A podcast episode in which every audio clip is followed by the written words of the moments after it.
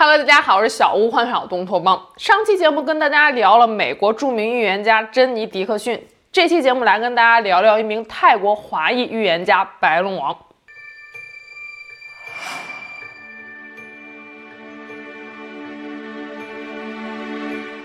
都说要看一个人人缘好不好，声望高不高，就看他去世的时候，周围的人都是什么反应。二零一三年八月十七日，人称活神仙的泰国白龙王在泰国病逝，享年七十六岁。众多香港娱乐圈的大咖们通过各种途径表示哀悼。舒淇第一时间发微博说：“感谢您十多年来的教诲，知道您一定一路走好，心好有好日，Rest in peace。”葬礼现场群星云集，曾志伟一路跪地痛哭。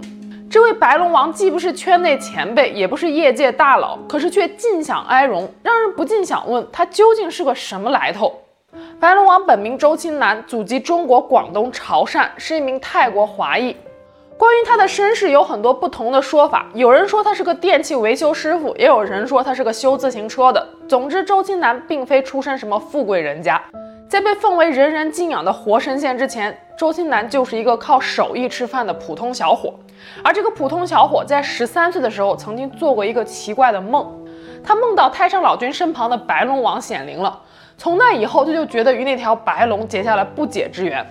不过，白龙王的第一次显灵并没有给周青南的生活带来任何的改变，他还是照常上学，之后混迹在维修圈子里。成年之后的周青南娶了邻居家比他小十几岁的姑娘。二人婚后十分的恩爱，生下了一个儿子和三个女儿。随后两个人还开了一家维修小店，日子也算过得是安安稳稳。时光飞逝，时间来到了一九七七年，这一年周青南已经四十岁了。老君身边的白龙王再一次在他的梦中显灵，这一次周青南得知他竟然就是这条白龙的转世。白龙在梦中告诉周青南说：“这一世我将依附于你的身上，你要带着使命为世人消灾解难、逢凶化吉。”这一觉醒来，周青南觉得周身舒畅，仿佛任督二脉都被打通了一样，能看透世间的一切了。受到了老君身边白龙王的指点，周青南就从此开启了他为人占卜吉凶的下半生。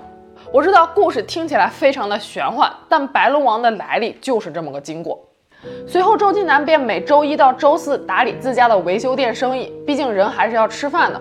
周五到周日为他人占卜吉凶，但是是不收费的。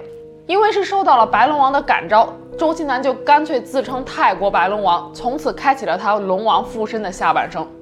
以下我们就将周青南称为白龙王。一开始找上门的一些人都是一些街坊邻里，但是话说白龙王断吉凶的本事应该是真的，名声很快就传开了，也吸引来了当地一位小有名气的商人。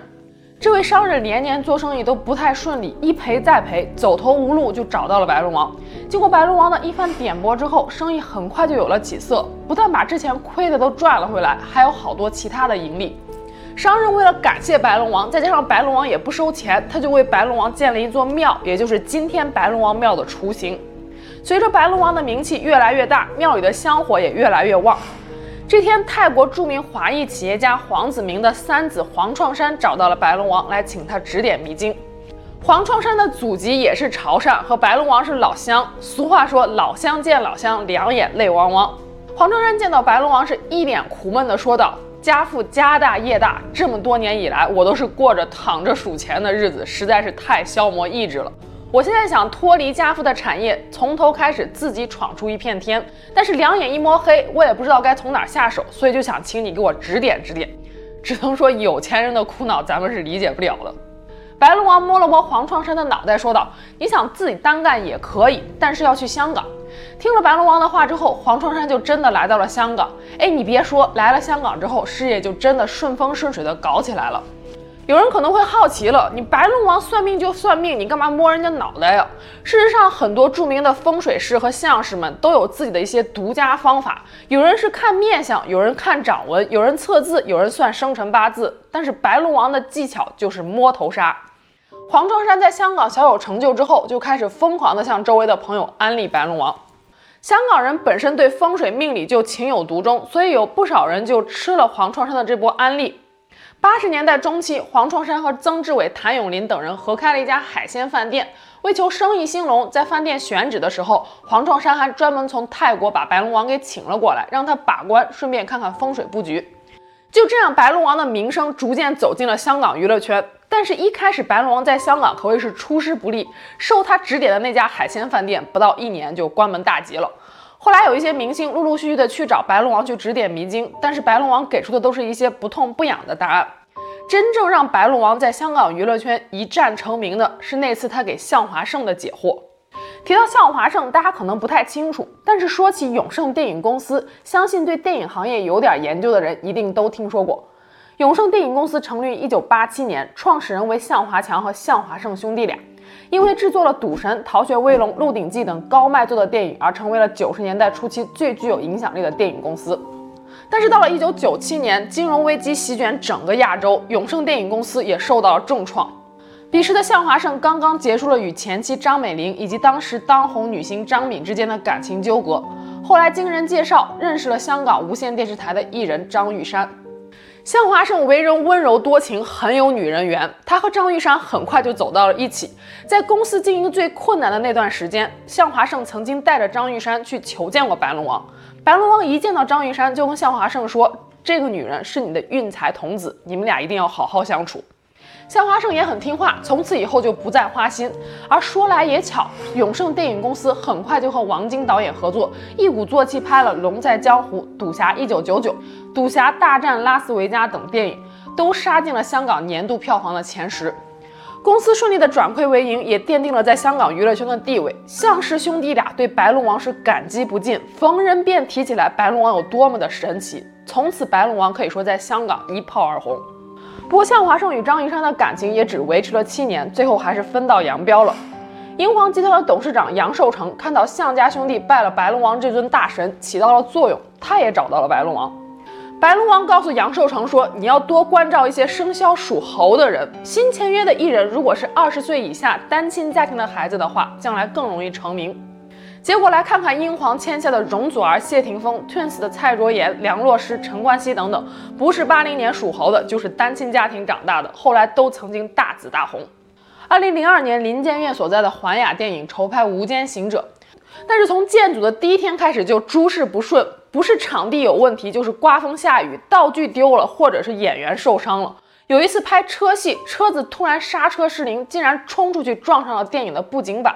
幸好当时并没有任何的人员伤亡，但是这一来二去，严重影响了电影的拍摄进度，让林建岳是急得直挠头。林建岳通过向氏兄弟就辗转找到了白龙王，希望白龙王能给他看一看问题到底是出在哪里。白龙王指点说道：“电影的名字不好，四个字犯冲，要改成三个字。”林建岳问：“那这三个字改成什么好呢？”白龙王沉思了片刻，说道：“无间道。”说完，还伸出来了三根手指，说：“这片子可以拍三部。”这还没完，白龙王说：“光改名还不行，要想彻底解决问题，我可以为全剧组做一场法事。”于是林建岳就带着整个剧组所有的演员，浩浩荡荡地来到了泰国白龙王庙。在法事的过程中，白龙王为每一位主演都进行了灌顶仪式，就是由他本人把香烛送入口中之后，再拿出来放到演员的头上吹灭。这说来也怪，从那之后，《无间道》剧组就真的再也没有出过任何怪事儿了。据说后来《无间道》的定档日期和首映日期也是白龙王选定的。在首映当天，所有人还按照白龙王的指点穿了紫色系的衣服。后来的事情大家也都知道了，《无间道》上映之后，林建岳的嘴都已经快笑得咧到后脑勺了。而《无间道》也确实按照白龙王指点的拍了三部。从那之后，林建岳就成为了白龙王的忠实粉丝。大小事宜都要请他指点一二。《无间道》大火之后，林建岳和刘伟强合作拍摄《头文字 D》，两个人曾经因为男一号的人选僵持不下。林建岳中意的男主角人选是陈冠希，一是因为陈冠希是自家的签约艺人，第二是因为陈冠希在《无间道》之后已经在影视圈小有名气了。可是刘伟强中意的男一号是周杰伦，于是两个人啊就请白龙王去帮忙定夺。白龙王从一众照片中一眼就看到了周杰伦，说这小伙子要是做男主，电影肯定差不了。林建岳还是不死心，他拿着陈冠希的照片去问白龙王说：“那如果是他做男主呢？”白龙王说：“也可以，但是票房可能就会差一些。”白龙王还补充说道：“陈冠希的运势已经开始走下坡路了，但是周杰伦的好运才刚刚开始。”结果就是周董做了《头文字 D》的男一，票房大卖不说，周杰伦还拿到了当年金马奖最佳新人奖。后来三年之后，陈冠希就爆出了艳照门事件，宣布无限期的退出娱乐圈。二零零五年，林建岳父亲去世时，他甚至都没有把父亲立刻下葬，而是等到白龙王算过了风水墓地之后，才安心让父亲入土为安的。说起艳照门，就让我想起来了去年很火的时间管理大师小猪罗志祥，都四十多岁了，还玩什么多人运动，为很多吃瓜群众添了不少猛料。事实上，早在十几年前，小猪罗志祥就受到过白龙王的指点。那个时候的小猪事业上刚刚有一些起色。白龙王一见到小猪便说道：“你不要心急，你的高峰还没来，还有十年大运。但是想要长长久久的红下去，就一定要戒色。”不过小猪还是没有听白龙王的劝诫，最终还是翻了车。人家说去白龙王啊，就是不是说你是艺人你就可以先挂号，就是你要现场一大早去排队。对对对对对对。但是那一次呢，好像是。因为缘分的关系，嗯、我站在那边都没动啊。嗯。然后我们就吃完早餐，然后这样他就坐在那边，他就叫我过来。真的、啊，自己叫你过去？你说在人群当中他叫你？人群中哦、啊。那他到底跟你讲了什么？他讲了很多，然后他问我说：“呃，你的脾气要改一下，不要每天骗妈妈。嗯”对。我超准的，我一听到这个傻眼。就是我妈妈说不能去打麻将啊什么的，然后你其实都有去打，是不是？他都有去打，他动不动我就我在旁边看。哎，可是我看报纸上说白龙王说你如果要更厉更红的话，不能接近女色，他真的有讲。他叫戒色啊。戒色多久？但是他没有说多久啊。什么叫戒色？就是连女朋友都不能交吗？我没有问得很清楚，因为那时候看旁边已经有很多人了。嗯，会偷听。对，那我就戒色，我说哦好啊，他没有说多久，几天啊，我当当天就戒一天啊。就是靠着这一次又一次的命中，白龙王在港台娱乐圈几乎被封神。二零一零年前，在港台娱乐圈当红的明星，只要是能叫上来名字的，都受到过白龙王的指点。想当年刚刚拍完《神雕侠侣》的古天乐，还是肤白如雪的小生一枚，好不容易在演艺圈闯出来的名堂，却在节骨眼被扒出来了坐牢丑闻。心情沮丧的古天乐悄悄拜访过白龙王，还没有等古天乐开口，白龙王就说：“你去晒一晒太阳吧。”后来把自己整得浑身黝黑的古天乐回来之后，再一次找到了白龙王。这一次还是没等他开口，白龙王就说：“你回去吧，你会大红大紫的。”一九九一年，红极一时的巨星刘德华成立了天幕电影公司，可是投资的几部电影都是票房远不如预期，再加上刘德华万事精益求精的态度，电影制作成本总是超标。到了一九九五年，天幕电影公司已经亏损高达四千五百万港币，濒临破产。走投无路的刘德华就找到了白龙王。白龙王说：“你不要灰心，保持谦虚，脚踏实地，你还能再红十年以上。”不知道是不是因为听到了白龙王关于刘德华的吉言，向华强夫妇觉得刘德华前途无量，便借钱给他周转，帮助刘德华度过了难关。在白龙王众多娱乐圈信徒当中，最特殊的一位要数梁朝伟了。白龙王曾经收梁朝伟为入室弟子，甚至在去世时还专门留下遗言，把自己贴身的颈链送给了梁朝伟。不过让人疑惑的一点是，白龙王虽然关照梁朝伟，但是对于梁朝伟的妻子刘嘉玲却是至死都不肯见。早年间，梁朝伟曾经和刘嘉玲一起拜访过白龙王，都走到门口了，白龙王跟弟子说：“那个男的我见，女的我就不见了。”刘嘉玲虽然无奈，但是也并没有放弃。二零零三年，刘嘉玲出演《无间道二》，林建岳邀请白龙王来香港进行拜神仪式，刘嘉玲本以为这一次终于能见到白龙王了。却不料到白龙王根本就没有来，而是派出了大弟子。后来，二零零八年刘嘉玲和梁朝伟大婚时，白龙王也被邀请出山证婚，但最终白龙王还是没有现身。白龙王拒绝见刘嘉玲，曾经在娱乐圈被人广为谈论。有人说是因为刘嘉玲性格太过于强势，太有主见，就算是受到了指点，她可能也不会听，所以不如不见。不过真正的原因，白龙王至死也没有透露。另外一位被白龙王放上拒见名单的，就是2003年去世的哥哥张国荣。张国荣在去世前一个月，整天都郁郁寡欢，身边的人都能看出来他状态非常的不对劲。有朋友就建议张国荣去见见当时正在香港的白龙王。一向不信这些的张国荣，居然一口答应了。可是，一行人来到了白龙王门前的时候，白龙王却说他不见张国荣，而且态度非常的坚决。一个月之后，张国荣在香港文华酒店跳楼自尽，震惊了整个华人世界。此后，香港媒体、艺人圈也开始疯狂地猜测白龙王不见张国荣的原因。直到后来，杨受成的自传书《争气》出版，在书中，杨受成就提到白龙王曾经跟他说过，已经知道张国荣气数已尽，自己帮不上忙了，所以还是不见为好。关于白龙王的传说还有很多很多。二零一三年，白龙王因病逝世于寓所，结束了他传奇又魔幻的一生。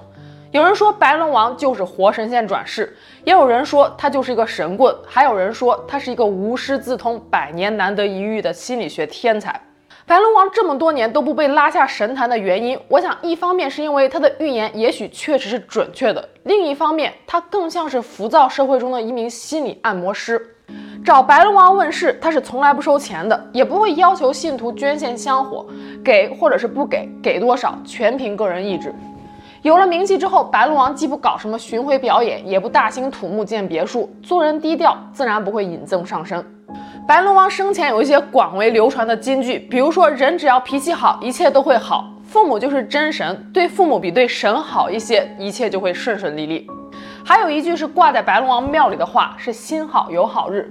也有一些曾经专门去拜访白龙王的普通游客归来时吐槽说，白龙王似乎和每个人说的话都差不多，来来回回不过是你脾气不好要改，你要懂得谦虚等等的。据说吴佩慈曾经要求见白龙王，得到的开解是：你命都这么好了，还要来问什么？舒淇曾经问过感情，白龙王的回答是：感情的事情别想太多，顺其自然就够了。其实这些话在不信鬼神的人看来，就是一些劝人向善的真言。与其说白龙王是一个传达天意的使者，不如说他是普世价值观的搬运工。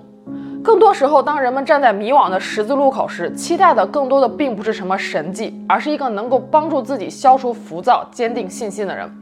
自古以来就是仁者无敌。理解了这一点，白龙王的那些神准预言，也许就不难理解了。好了，今天就这么，下期节目见喽，拜拜。